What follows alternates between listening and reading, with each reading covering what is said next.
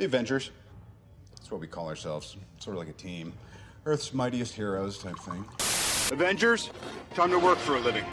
That's my secret. I'm always angry. I am on the side of life. You get hurt, hurt him back. You get killed, walk it off. I'm here to talk to you about the Avenger Initiative. I'm your host, Andrew, and I'm here to talk to you about the Avengers. Welcome to episode 32 of Some Assembly Required, your weekly adventure into the annals of Earth's mightiest heroes, the Avengers. This week, we're taking a look at Avengers number 30 Frenzy in a Far Off Land. Our issue was written by Stan Lee, pencils by Don Heck, inks by Frank Giacoia, and letters by Sam Rosen, and it comes to us in July of 1966. Taking a look at the cover this week, I'm not really thrilled with it. Now, don't get me wrong, it's well done. In fact, it's it's very well done. But I am just not a fan of the random floating heads trope that I don't know if it runs rampant in this era, but it certainly occurs fairly frequently, especially with team books. So we've we've seen this before on Avengers 19. You can also see it on X-Men 18, X-Men 22, 30, 29, and 33, and also Journey into Mystery 123. So this isn't just like an isolated incident for this book. It's well done. I'm just not a fan of this particular cover trope. So our issue starts off with Scarlet Witch and Quicksilver having a bit of a conversation. Quicksilver is messing around with one of Goliath's cybernetic helmets that he found just kind of laying around. And I kind of have to ask myself, why is he doing this? First off, where did he find it? Was he digging through Goliath's old stuff? Was it just sitting around? I have no good data on where this came from, and it's kind of random that he's just sitting messing with it, especially since he, generally speaking, hasn't shown any mechanical aptitude. But as Quicksilver is messing around with his helmet, he discovers that Wanda is somewhat distressed, and she intends to resign from the Avengers. Now, this catches Quicksilver thoroughly off guard, and, you know, he wants to know why. Wanda reveals that since the last issue, she feels that her powers have begun to diminish. And as it turns out, Pietro feels the same way, and the two of them start to wonder if maybe their powers aren't the mutant powers they thought they had, but in fact there is some element that is tied to their homeland. And so they decide they're going to go back home to Eastern Europe and see if that helps their powers. So as they're trying to come to terms with this and decide to go talk to their Avengers teammates, Captain America walks up and says, You know, I, I can't help but have overheard what you guys are talking about. And I understand what you're going through. And if you need need to take a few days or a few weeks whatever it is to get yourselves back into fighting shape then go do what you need to do Overall, I'm not a big fan of this. Captain America's response is perfectly fine, but the idea that suddenly, after one issue of a less than spectacular performance, somehow Scarlet Witch's powers are diminishing. Like I've said before, her performance in the last several issues, with the exception of last issue, has actually been pretty spectacular. In the fight against the Tuma, she was extremely useful. Even against the Collector and the Beetle, she was useful. So I don't understand where this feeling of inadequacy and diminishing powers is coming from. It seems like it's a plot point shoved into the story that doesn't seem to fit the already established plot running between issues. I also am hoping that this is not the beginning of a more long term dividing of the team we're up to 16 members now, which is the most we've had in Avengers. But in the grand scheme of things, it's not all that many. But we're going to see Scarlet Witch and Quicksilver leave. Goliath, we're about to see kind of go off on his own. And at least for the next several issues, and again, I am reading this only a handful of issues ahead of where we're at in the podcast. Everything else is uh, a lot of research involved. But at least what I've seen so far, the team is actually split up a fair amount over the next several issues. And I don't know if I really like that. Th- this is a team book, and I really like it when the team gets to fight as a team. So, like I just mentioned, Goliath is still kind of stuck in his self pitying mindset. It really is self pity. At one point, he brings up Janet, but it seems to be more about him than her. He doesn't want her sympathies, things like that. I will agree it is fitting of his old personification, basically pre wounding of Wasp. However, given his change of heart after that incident. I don't know that this really fits with his personality at this point. Now, maybe this is just we're getting to see kind of how far he is willing to take that change of heart, and that when faced with a difficult situation, he re- reverts to type. But I think it, at this point, it's just backtracking a little bit on character development as opposed to further expansion and investigation of that character development. But as Giant Man is stuck in this cycle of self pity and frustration, he sees that a former college professor of his, Dr. Anton, is in South America doing research on artificial growth of body cells. Given that that's what's wrong with Goliath, he decides that he's going to go pay Dr. Anton a visit and maybe he can help out and solve the problem. Goliath goes out and finds this, they call it a rocket powered air car. It really kind of looks like a jet ski and a rocket powered Segway. He takes off into the night, basically heading for South America. Now, later on that evening, Janet discovers that Hank has in fact left, and she informs the rest of the Avengers about this, which at this point, the rest of the Avengers are Cap and Hawkeye because Scarlet Witch and Quicksilver have gone off. Cap basically helps to diffuse the situation a little bit. He says, let's not make Hank feel like we're hounding him. He'll come back to us in his own time when he accepts what's going on and who he is. Obviously, this isn't something easy for Wasp to hear, but at least for the moment, she accepts it. Meanwhile, elsewhere in New York, we find Black Widow contacting her masters and getting further instructions, to which their response is, No new instructions, go do what the hell we told you to do. And they're suddenly concerned that if Black Widow doesn't finish her mission soon, the brainwashing which they subjected her to may not last, and she may no longer be under their influence. Right in the next panel, we see some doubts begin to creep into Black Widow's mind, and I don't like the way this worked out at all. I really like the idea of the doubts starting to creep into Black Widow's mind. But I think that Stan Lee here is underestimating his audience when he has to spoon feed them the idea that the brainwashing may not last. I think if you start to put those little statements and ideas into the book. You see Black Widow start to doubt her mission. Later on, we will see her help Hawkeye. When you get little things like that, the audience isn't stupid. They start to put that together. And if you want to reveal it later, then that works. But I think to just throw it up front here, does the story a disservice and remove some of the subtlety that could otherwise be present. Now, of course, Black Widow is still teamed up with Power Man and Swordsman, and the two of them start fighting over Black Widow. Right, she's a very attractive woman. Both men have a bit of an ego, especially Swordsman. Swordsman thinks of himself as very swashbuckling, very suave, and thinks of Power Man as just kind of a really strong idiot. So, needless to say, the two of them get in a pretty sizable fight. Although they are eventually broken up by Black Widow, I think maybe a little later than she should have. If these guys are supposed to be your allies and obviously allied with each other, and you know these two individuals to be as proud as they are, especially Swordsman, if you let the fight go on too long, you run the risk of one of them having their pride injured in the more long term, which will then obviously undercut your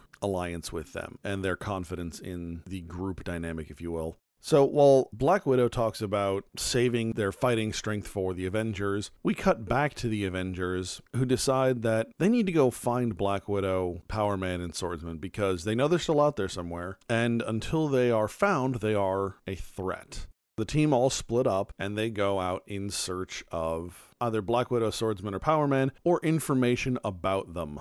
Cap takes the car, which is just, it's kind of funny for Cap because we've got all this super science and technology and stuff, and Cap just is driving around in a car in costume. It's very antiquated of him to do that and very fitting of the character. Hawkeye takes the transistor powered scout ship, so we have something transistor powered and a new aircraft for the episode, so take a drink. I'm really starting to think that the different aircraft in episode, sometimes multiple different aircrafts per episode, could be a fun drinking game, especially if you decide to listen to multiple episodes at once. That could be dangerous, but fun. Anyways, the last of our three Avengers, Wasp, decides to duck in and out of basically every bar in the shadiest parts of New York to see whatever information she can find. And Wasp is the one who finds information. She sees a couple of thugs talking about a woman dressed in all black down in a warehouse on the corner of Bleecker Street, and she assumes that that has to be Black Widow. There's a great panel here of Wasp listening in the conversation behind a glass, and you know she's front and center on the the panel, but behind her is the, this guy's burning cigar kind of the opposite of Giant Man here, but it gives a great sense of scale as to how small Wasp actually is. And it's just a really cool looking panel. Wasp travels back to the Avengers and informs them of what she has found. And Hawkeye, kind of oddly, requests to go take on Power Man and Swordsman alone. I get why Hawkeye wants to do this because he feels he needs to prove himself again after what happened last issue. What I don't understand is why Captain America lets him go. The reality is that Power Man and Swordsman beat Hawkeye really pretty quickly last issue, and there is nothing to think that they can't do that again. And in fact, to be honest, Power Man and Swordsman together were a fair match for the Avengers as a whole. Really, it was the timely arrival of Goliath that prevented disaster. So, why Captain America allows Hawkeye to go on his own, I don't really understand. Also, there is just a god awful panel in this sequence where it is Hawkeye and Cap talking. They are completely in shadow, except for the H on his cowl there's no purpose. So I, have talked about before how I really enjoy some of those panels where people are, are running in front of something and they're just silhouetted with the background all cool. And I do, because those work in the story. In this case, both Avengers are in a perfectly well lit room, and there's no no reason for that panel to just be in silhouette. I don't know why it's the way it is, but it doesn't fit. It's weird where you have just the red, the black, and there's a little bit of purple so that the audience knows which one's Cap and which one's Hawkeye. It just it doesn't work on any level. So while Hawkeye is getting ready to go face off with Power Man and Swordsman, we find Goliath arriving in South America. He enters Dr. Anton's lab to find it just totally trashed, and then he's jumped by five guys who are some of the most Jack Kirby looking individuals not drawn by Jack Kirby. So for the rest of this issue and into next issue, we see these characters from this hidden society. We will find out much later in the future that it is actually El Dorado and that these gentlemen are descendant of the Incas, but they are just so Jack Kirby. It's really spectacular. And while Jack Kirby is the Marvel House style of this time period, each individual artist does have their own skill set and style. And Don Heck is not overly Kirby, but he does a very good job of mimicking Kirby's style with these individuals. It's really kind of cool.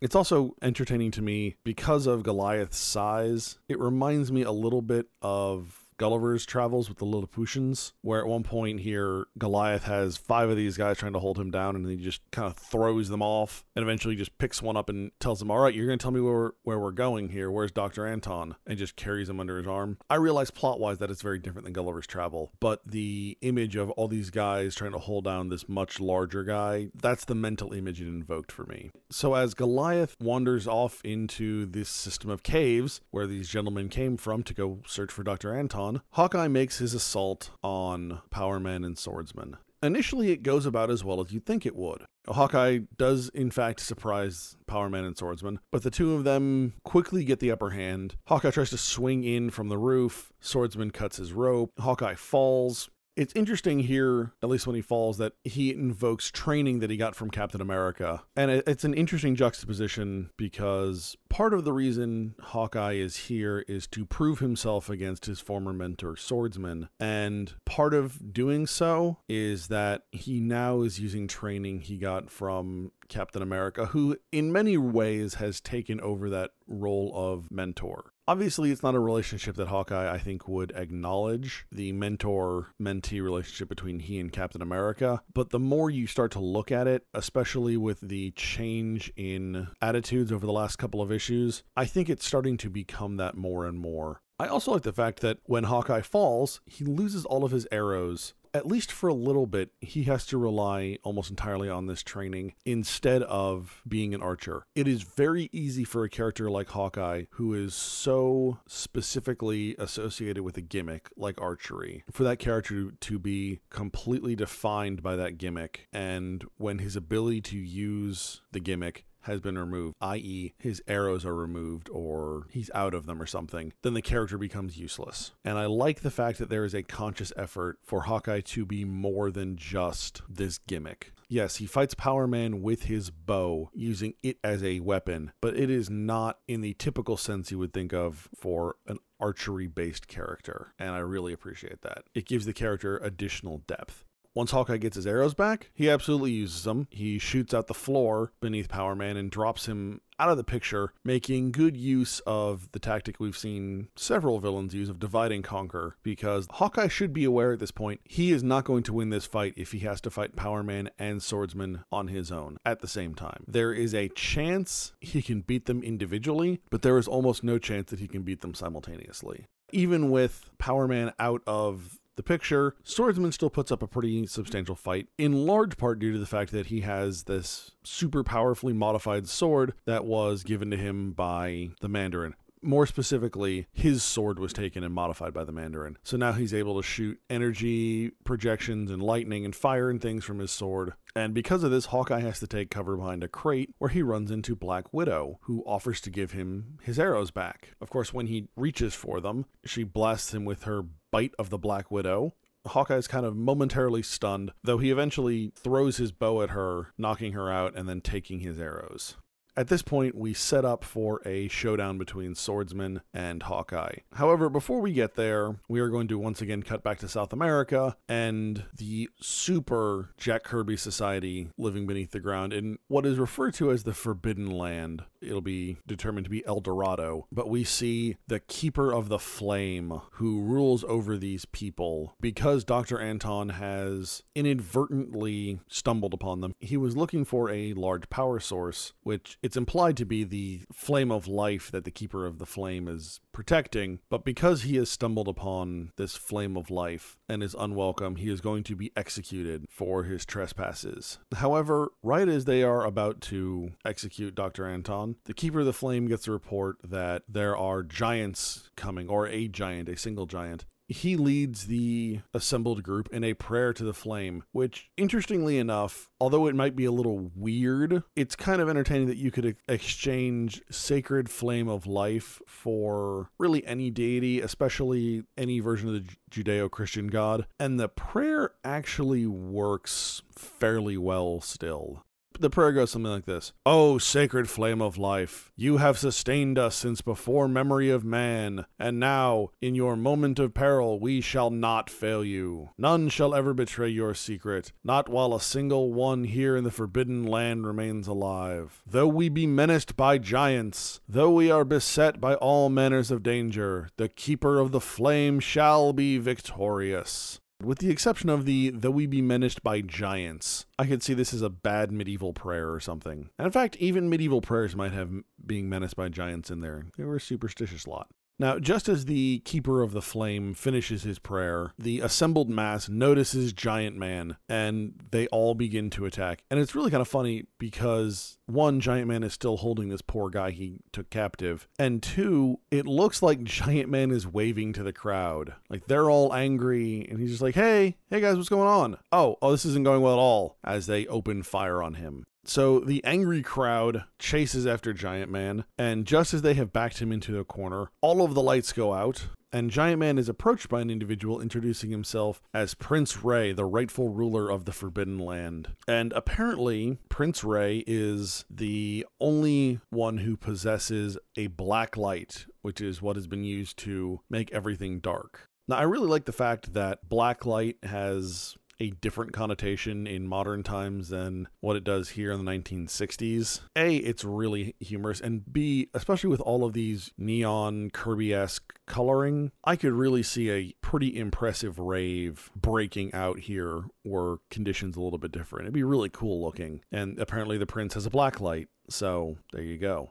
Now, again, back in New York, we see the showdown between Swordsman and Hawkeye. And yes, we are doing quite a bit of jumping around in this issue, kind of back and forth. I will say, though, it's done, I think, really well in the fact that the jumping around points help build some narrative tension. Right? They pick very good cliffhanger moments to go ahead and make that cut. Hawkeye and Swordsman start to throw down. At first, it looks like Swordsman has pretty quickly defeated Hawkeye, only it turns out that Hawkeye is playing possum, and that once Swordsman gets close to try and finish off Hawkeye, Hawkeye is able to disable Swordsman and then defeat him because, you know, Hawkeye at this point is taking out a lot of pretty pent up aggression. Uh, There is a lot that has been simmering between these two, especially on Hawkeye's side, for a while, and Hawkeye really feels the need to prove himself against his former mentor. So when he gets the chance, he really doesn't hold back. With Swordsman out of the picture, that still leaves Power Man. And unfortunately for Hawkeye, Power Man gets a pretty solid hold on him. The only reason that Hawkeye is able to get away is because Black Widow intervenes and she uses her Widow's Bite on Power Man. Hawkeye then manages to bring down part of the building on Power Man and Swordsman he and Black Widow have a somewhat touching reunion here, and it looks like Black Widow's brainwashing has finally worn off. Like I said earlier, this is what her overseers were afraid of, and we started to see hints of that earlier in the issue, and it looks like it has come to fruition. Now, I'm kind of with Hawkeye here. I want to believe that Black Widow has come to her senses, but I'm not totally convinced. And this issue will actually leave that kind of up in the air. Back at Avengers Mansion, we see Wasp watching the news, and down in South America, police are looking for Dr. Anton. As they're reporting from South America, she notices that their missing air car that Hank took is visible in the news footage. She runs off and tells Captain America where they can find Goliath. And finally, our issue ends with two panels one of Prince Ray leading Goliath deeper into the tunnels to escape from the Keeper of the Flame. And then finally, the Keeper of the Flame mustering his guards in order to pursue Goliath and the Prince. And so, next issue, we will pick up the rest of this story. Overall, this is a pretty good issue. The storytelling itself is pretty good, with the exception of giving away the Black Widow story point a little earlier than I think they should have. I think they do a really good job of cutting back and forth at properly dramatic moments so that they can keep the tension going in the book and keep readers interested and just in general keep the story moving better. Kind of my biggest thing here at the end is I don't really know where Black Widow stands at the end of this issue. Now, I think that's a very intentional decision, and I don't necessarily need resolution right now looking down the road, in the long run, Black Widow will first be an ally of the team and then obviously become a member of the team later down the road. However, it's hard to tell if this is brainwashing and her trying to play Hawkeye or if this is her overcoming that brainwashing and coming to her senses and trying to reconnect with her former love. I also really love all of the Jack Kirby-ness of this book. We have Don Heck's art style, which in a lot of ways, at least on this book, I think I prefer to Jack Kirby especially some of the early Kirby work in this book was rough. So was the early Don Heck, but I think Don Heck's been on this book long enough now that he's really gotten a sense of the characters and how to draw them well. And I think Jack Kirby's style lends itself better to something like Thor or Fantastic Four, where it doesn't lend itself as well, I think, to the Avengers. But in a situation like this, where we've got this special hidden culture, I think the Jack Kirby elements in their design are just fantastic. It's the same reason that Journey into Mystery Thor looks so good with Jack Kirby's work. It's because you can do all these really cool, funky things. They're not just wearing suits and ties or even basic superhero costumes. You can do all kinds of outlandish things with their costumes and their buildings and everything because they don't have to function in real life. Remember, you can find us at AvengersAssembly.com. You can follow us on Facebook, Instagram, and Twitter, and you can find this podcast on iTunes, SoundCloud, and YouTube. If you'd like to be a part of the conversation, send your questions and comments to Andrew at AvengersAssembly.com. Next week, we're going to be diving into Avengers number 31 Never Bug a Giant. All right, hey. All right, good job, guys. Uh, let's just not come in tomorrow. Let's just take a day. You ever tried shawarma? There's a shawarma joint about two blocks from here. I don't know what it is, but I want to try it.